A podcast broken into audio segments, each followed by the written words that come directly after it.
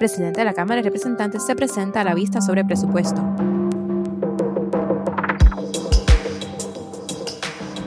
Agencias de gobierno se oponen a proyecto de moratoria de construcción en zona marítimo terrestre. Recinto de Ciencias Médicas no buscará proceso de apelación, sino que buscarán nueva acreditación para el programa de neurocirugía, aunque esto tiene un periodo de tiempo más extenso. Desde el Pocillo, soy Víctor Emanuel Ramos Rosado. Y yo soy María Soledad Dávila Calero. Y esto es Colándose, las noticias que debes saber para empezar tu día mientras cuelas el café. La primera sección es para las noticias destacadas y notas adicionales, mientras que la segunda parte daremos nuestros comentarios. Quédense con nosotros. El presidente de la Cámara de Representantes, Rafael Tatito Hernández, se presentó como deponente en las vistas públicas de la Comisión de Hacienda para atender el presupuesto del año fiscal 2022. En su ponencia, Hernández puso énfasis en el déficit presupuestario que asumió el cuerpo legislativo durante el cuatrenio pasado. Entre los planteamientos que hizo el presidente Cameral está que parte del problema del déficit es que la administración pasada no hizo los ajustes presupuestarios necesarios, subestimó los costos de liquidación de empleados y no solicitó fondos del CARES Act. Desglosando los gastos en exceso, Hernández dijo.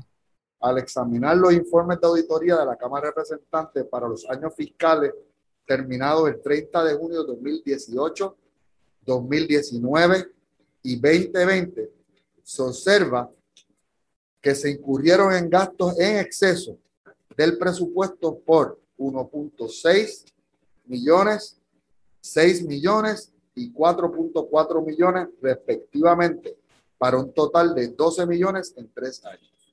Por otro lado, el presidente de la Cámara también arremetió contra la Junta de Control Fiscal por el recorte, ya que el presupuesto de la Cámara de Representantes para el año fiscal 2017 fue de 50.4 millones, mientras que el presupuesto de la Cámara en el año fiscal 2020 fue de 31.5 millones.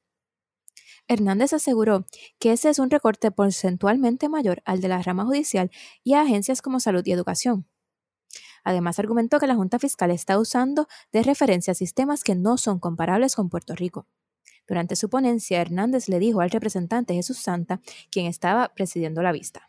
Quiero señalar un argumento que usted esbozó a pregunta de la señora Yaret cuando comparaba eh, los presupuestos de la Asamblea Legislativa en Puerto Rico con eh, presupuestos de otros, de otros estados es un argumento más filosófico político desde el punto de vista de que en Puerto Rico ni tenemos congresistas ni tenemos los, los, los asambleístas de las grandes jurisdicciones como ciudades grandes y, y, los counties que tienen poder político y recursos, muchas veces con salarios y recursos mayores a los legisladores estatales, tanto senadores como representantes. Un buen argumento suyo cuando usted compara presupuestos y reduce del presupuesto de Puerto Rico los 20 millones de servicios legislativos y cuando hace el ajuste, nuestro costo está muy por debajo del costo de muchos de estos estados, a pesar de que no podemos comparar la responsabilidad que tenemos nosotros aquí con la que tienen los estados, que tienen otros funcionarios que comparten esa responsabilidad que aquí no la tenemos. En cuanto al año fiscal 2022, Hernández propuso un presupuesto para la Cámara de Representantes de 32.5 millones de dólares, de los cuales el 80% o 26 millones van dirigidos a nómina.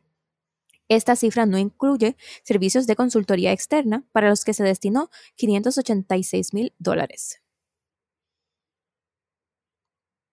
Adicional a la partida de la Cámara, Hernández también presentó la propuesta para una asignación presupuestaria para la Superintendencia del Capitolio de unos 19 millones, de los cuales 8.9 millones son para gastos operacionales. Otros gastos de la superintendencia son varias deudas como 800 mil dólares para un pago de deuda de demanda, 1.2 millones en deuda con la Autoridad de Acueductos y Alcantarillados y 3.4 millones para la Autoridad de Energía Eléctrica. Aunque las comisiones de Hacienda de la Cámara y el Senado comenzaron sus vistas públicas bajo resoluciones de investigación sobre el presupuesto, ya las vistas se están dando como parte del proceso legislativo de la resolución conjunta de la Cámara 114 y su equivalente, la resolución conjunta en el Senado 96. Estas resoluciones conjuntas contienen la propuesta de la Junta de Control Fiscal de un fondo general de 10.112 millones de dólares.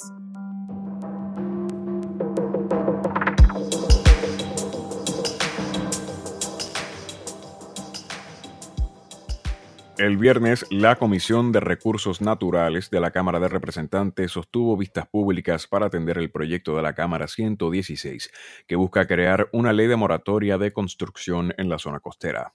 El proyecto de la autoría del representante Denis Márquez frenaría la búsqueda de construir con rapidez, que en ocasiones abren paso a proyectos indeseados. También busca ser una herramienta para reducir la vulnerabilidad de las comunidades costeras. Según expresiones brindadas al periódico Metro, Márquez expresó que, y cito, ante la ausencia de un instrumento jurídico que recoja nuestra experiencia, aspiraciones, preocupaciones y perspectivas sobre el futuro de nuestras costas y ante la continua edificación de estructuras legales o ilegales en la costa de diversos municipios, entendemos que es necesario establecer una moratoria en la construcción de la zona marítimo terrestre y áreas adyacentes. Rosita. Tanto la Oficina de Gerencia de Permisos y el Departamento de Recursos Naturales presentaron ponencias, al igual que la Organización Amigos del Mar. Loida Rosas, en representación de OCPE, presentó la ponencia de parte de esa oficina sobre el proyecto. Según su presentación, la OCPE entiende que ya la construcción en la zona marítimo terrestre está lo suficientemente regulada y que nueva reglamentación puede resultar contraproducente, por lo que recomendaron que en su lugar se enfocara legislación para reforzar el cumplimiento de las leyes y reglamentos existentes por lo que entendemos que incluir estas disposiciones y definiciones en una nueva legislación podría conllevar confusión en la aplicación de la reglamentación y controversia. Siendo así, sugerimos que los esfuerzos se dirijan a la fiscalización de cumplimiento con la reglamentación existente en aras de fomentar la protección del recurso natural. Confiamos en que la información aquí contenida sirva a los propósitos de la comisión que se preside. El Departamento de Recursos Naturales también recomendó que se destinaran recursos para reforzar el personal necesario para poder ejercer el cumplimiento y la fiscalización necesaria para estas zonas y evitar actividades ilegales. Cabe señalar que la legislación sobre construcciones en la zona marítimo terrestre ha sido un tema que siempre levanta controversias y oposición, que a su vez ha llevado a que los proyectos de ley que se presenten para atenderla queden en nada. El cuatrenio pasado, un proyecto similar fue presentado en el Senado por Juan Dalmau y el mismo no progresó. Recientemente se han levantado serios cuestionamientos sobre la regulación de la zona cuando salió a relucir la construcción de una piscina al lado de la playa en el condominio Sol y Playa en Rincón. El Departamento de Recursos Naturales paralizó la misma a mediados de mayo y varios grupos de manifestantes han llegado hasta el lugar para protestar, lo que ha resultado en arrestos y levantamiento de cargos. Los residentes del condominio, por su parte, han alegado que la construcción está en ley y que se trata de su propiedad privada.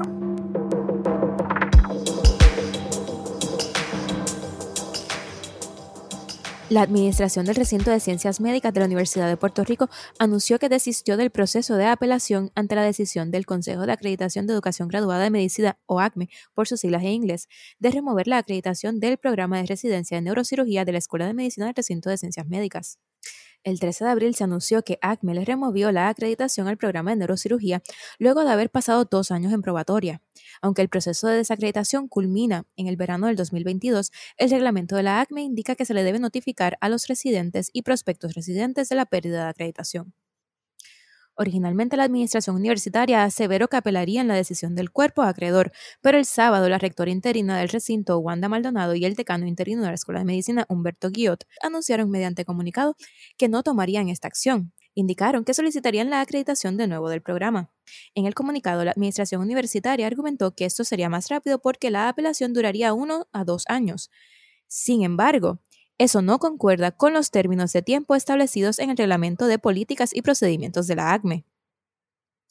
Según el reglamento, en su sección 19.30, una vez la institución o programa recibe la notificación de acción adversa, tiene 30 días para notificar si va a apelar o no. Luego reciben la lista de posibles miembros del panel de apelación y tienen 15 días para notificar cualquier objeción sobre alguno de los nombres en la lista. Para la vista con el panel de apelación, ACME le notificará con por lo menos 25 días de anticipación y una vez se da la reunión con el panel, este tendría 20 días para notificarle a la Junta de ACME su recomendación. La Junta de ACME atendería entonces la recomendación en su próxima reunión ordinaria. Según el reglamento, la decisión que tome la Junta sería final y no se puede hacer un proceso adicional de apelación. En cuanto a solicitar una acreditación de nuevo, la sección 18.5 del reglamento establece que si se solicita la acreditación a dos años o menos de la fecha efectiva de la remoción de acreditación, el historial reciente, incluyendo las acciones adversas, serían parte del expediente. Además, la institución tendría que atender cada uno de los señalamientos hechos por la ACME cuando se le removió la acreditación.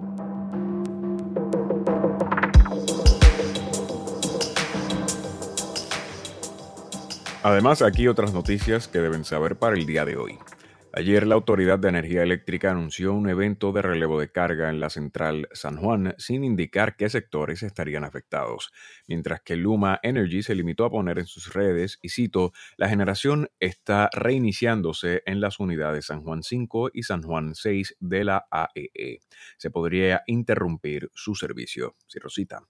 Hubo críticas por la falta de información de fuentes oficiales y aún después que la autoridad informó que el evento se había resuelto, personas siguieron denunciando falta de servicio y el grupo Jornada se acabaron las promesas. Llevó una protesta al vestíbulo del edificio de World Plaza antes Western Plaza y Seabourn. En ese edificio es que se ubican las oficinas de la Junta de Control Fiscal. La protesta fue en contra de la privatización de la Autoridad de Energía Eléctrica. En expresiones escritas, el grupo sostuvo que, y cito, por los pasados años, grupos de todo tipo le han pedido al gobierno que detenga esta transacción por ser mala para los abonados, mala para el comercio, mala para nuestra economía y mala para el futuro de nuestro pueblo. A pesar de la amplia oposición a este contrato y a la privatización de la AEE, e, el gobierno ha insistido en este proceso. Cierro cita. Finalmente, la senadora por el PIB, María de Lourdes Santiago, presentó el proyecto del Senado 448 que busca enmendar la Ley 40 de 2017. Esta ley contiene el reglamento sobre el depósito de cenizas provenientes de la quema de carbón. La senadora argumentó que el sistema de dispensas permite que la carbonera AES no tenga que seguir el reglamento. La medida fue referida a la Comisión de Agricultura y Recursos Naturales. Bueno, y continúa esa lucha por eh, el presupuesto en el gobierno. Siempre, siempre hay luchas por el dinero, ¿no? Eh, y nada, creo que el presidente de la Cámara hizo lo que entiende que debe hacer para defender el presupuesto de su, de su cuerpo, poder trabajar. A la misma vez hizo lo que hace todo el mundo, ¿no? Echarle la culpa al otro. Eh, y en este caso, pues, eh, mirándose la administración pasada y el manejo eh, del presupuesto en aquel entonces eh, y, aquellos gastos, ¿verdad? En exceso y, los, los casos, ¿verdad? el mal trabajo que se hizo a la hora de, subestimar los costos de liquidación de empleados, el no solicitar los fondos del CARES Act, que parece algo que es como absurdo. ¿Cómo no vas a solicitar los fondos del CARES Act?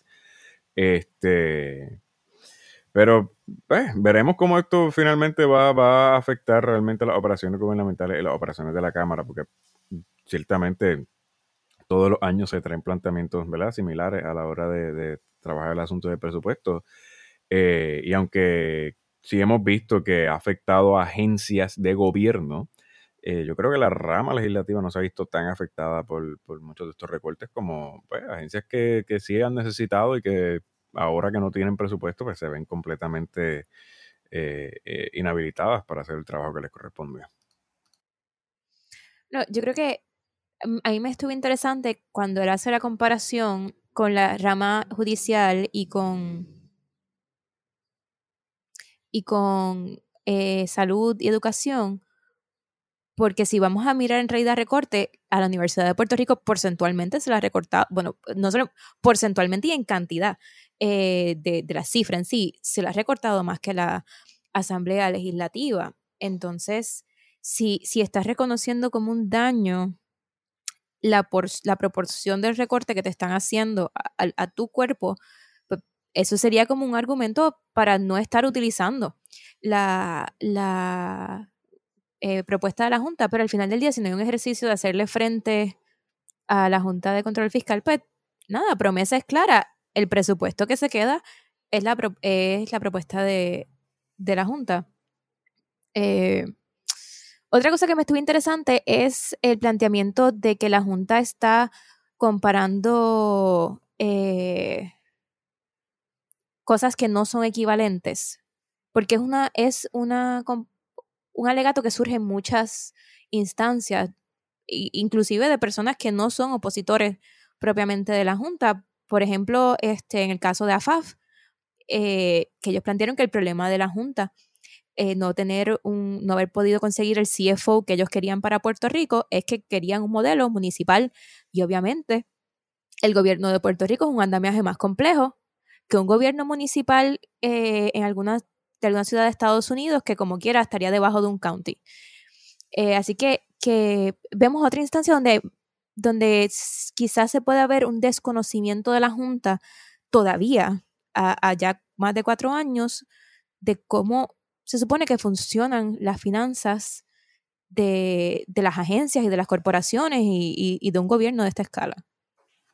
Yéndome por, por, esa línea un poco, ¿no? De la falta de recursos, eh, este fue el argumento que presentaron eh, eh, la OPE y, el Departamento de Recursos Naturales para oponerse a, las medidas que presentadas por el representante Denis Márquez para proponiendo una moratoria en la construcción en la zona marítimo terrestre.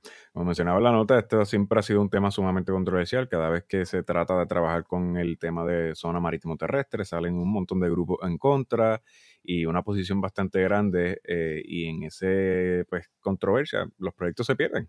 El mismo cuatrenio pasado, eh, había, el senador Juan Dalmao había propuesto un proyecto similar desde el Senado que también quedó en nada y si uno mira, ¿verdad? Todos los cuatrenios, o por lo menos la mayoría de ellos, sale algún proyecto similar que no, que no queda en absolutamente nada y que se mantiene eh, operando esta serie completamente absurda y enorme de reglamentos y, permisos y, procesos internos que son los que entonces a su vez regulan cómo funciona exactamente eh, el proceso de, de construcción en la moratoria de construcción en la zona marítimo terrestre.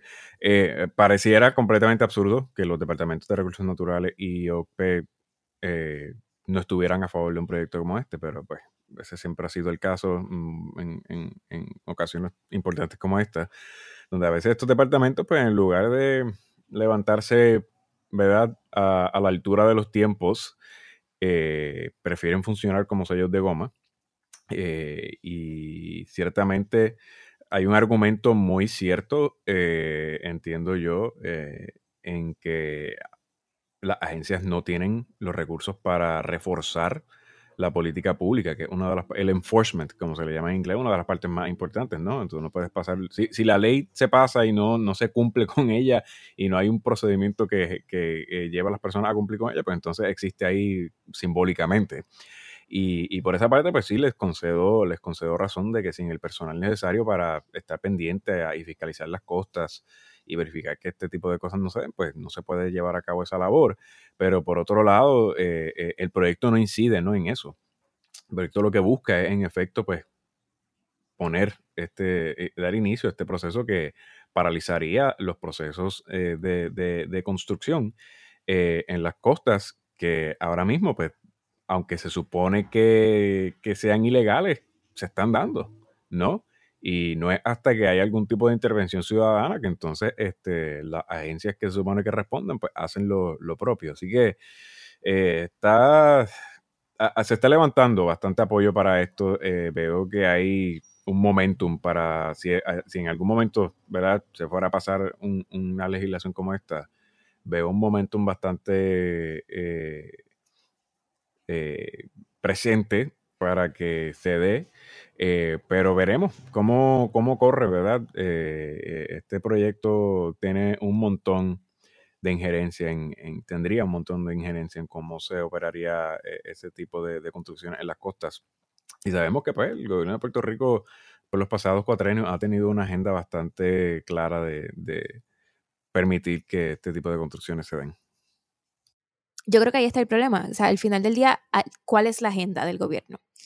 Eh, porque sí puede haber un, problema de, falta de, recursos, pero también tenemos situaciones en las que hay construcciones ilegales, sabemos que son construcciones sin permiso, y los que se llevan arrestados son a los activistas que están tratando de detener la, construcción para que, pueda, para que pueda continuar la construcción.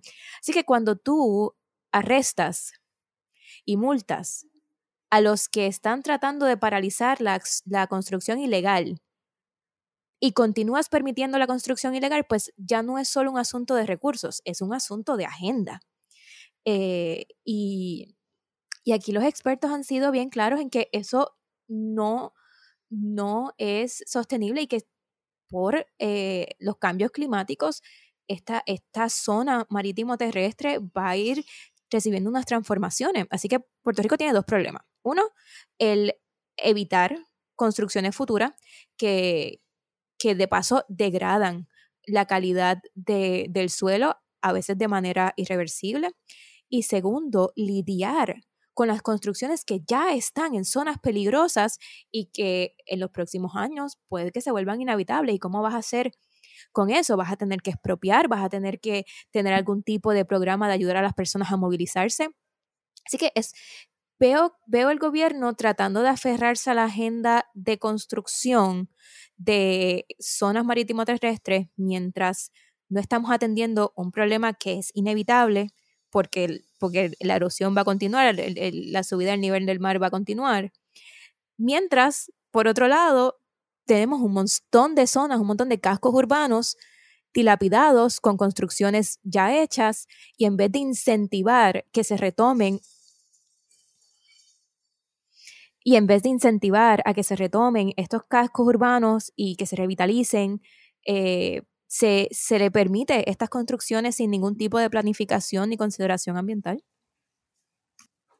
Bueno, continúa la controversia por eh, la acreditación del programa de neurocirugía y cómo se va a proceder con este asunto. Eh, está fuerte la cosa, ¿no? Yo todavía no veo que la Universidad de Puerto Rico como institución todavía haya aceptado tan siquiera la responsabilidad de que haber perdido esa acreditación, ¿verdad? Eh, se pudo haber evitado.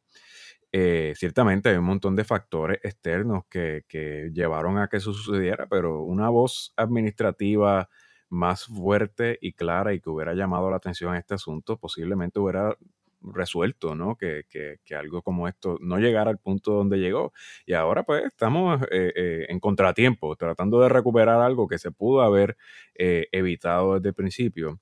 Y, no sabemos si este proyecto, si este proceso va a ser exitoso o no. Y, mm, a lo mejor en este proceso apelativo no no, no, no, van a ser proceso apelativo. Discúlpame, sí, este, en, este nuevo proceso, ¿no? De esta nueva a, solicitud que ellos hacen, eh, no sabemos qué va a suceder. Y puede ser que pues, la respuesta sea tan no como, como cuando eh, eh, ¿verdad? se perdió. Así que nada, es triste, es triste.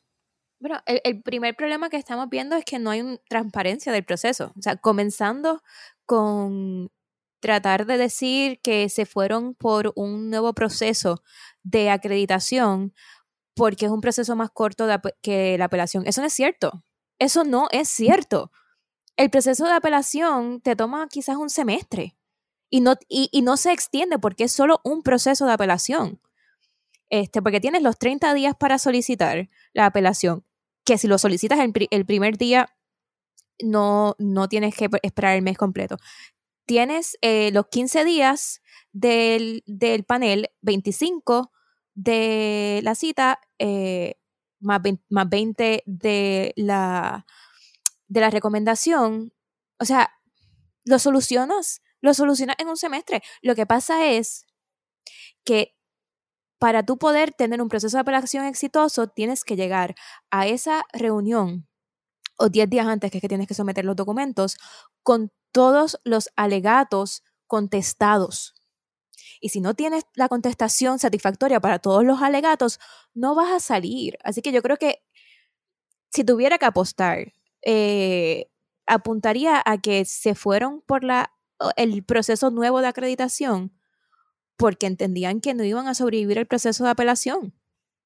Este, y vamos, al final del día, si ellos solicitan rápido, como quiera se van a encontrar con los mismos alegatos que le, por los que le hicieron quitar la acreditación y van a tener que contestarlos de todas maneras.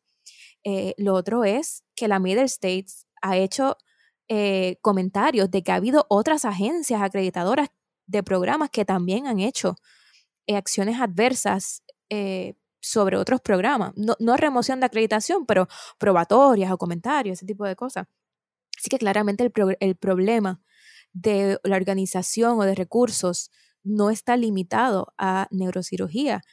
Lo que, lo que pues, entonces lleva a la preocupación de qué pasa de si cuando en el verano del 2022 ellos tratan de, de conseguir la acreditación de nuevo y en realidad con lo que se encuentran es que tienen más programas en problemas, porque es que no, no los veo atendiendo los problemas de fondo, no siquiera veo admitiendo que tienen problemas de fondo.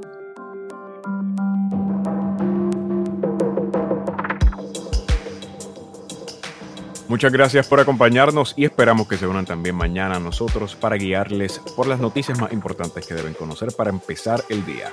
Si les gusta el producto de Colándose o tienen comentarios que quieran hacernos llegar, pueden escribirnos a posillopodcast.gmail.com o pueden seguirnos en nuestras redes sociales bajo el Posillo PR.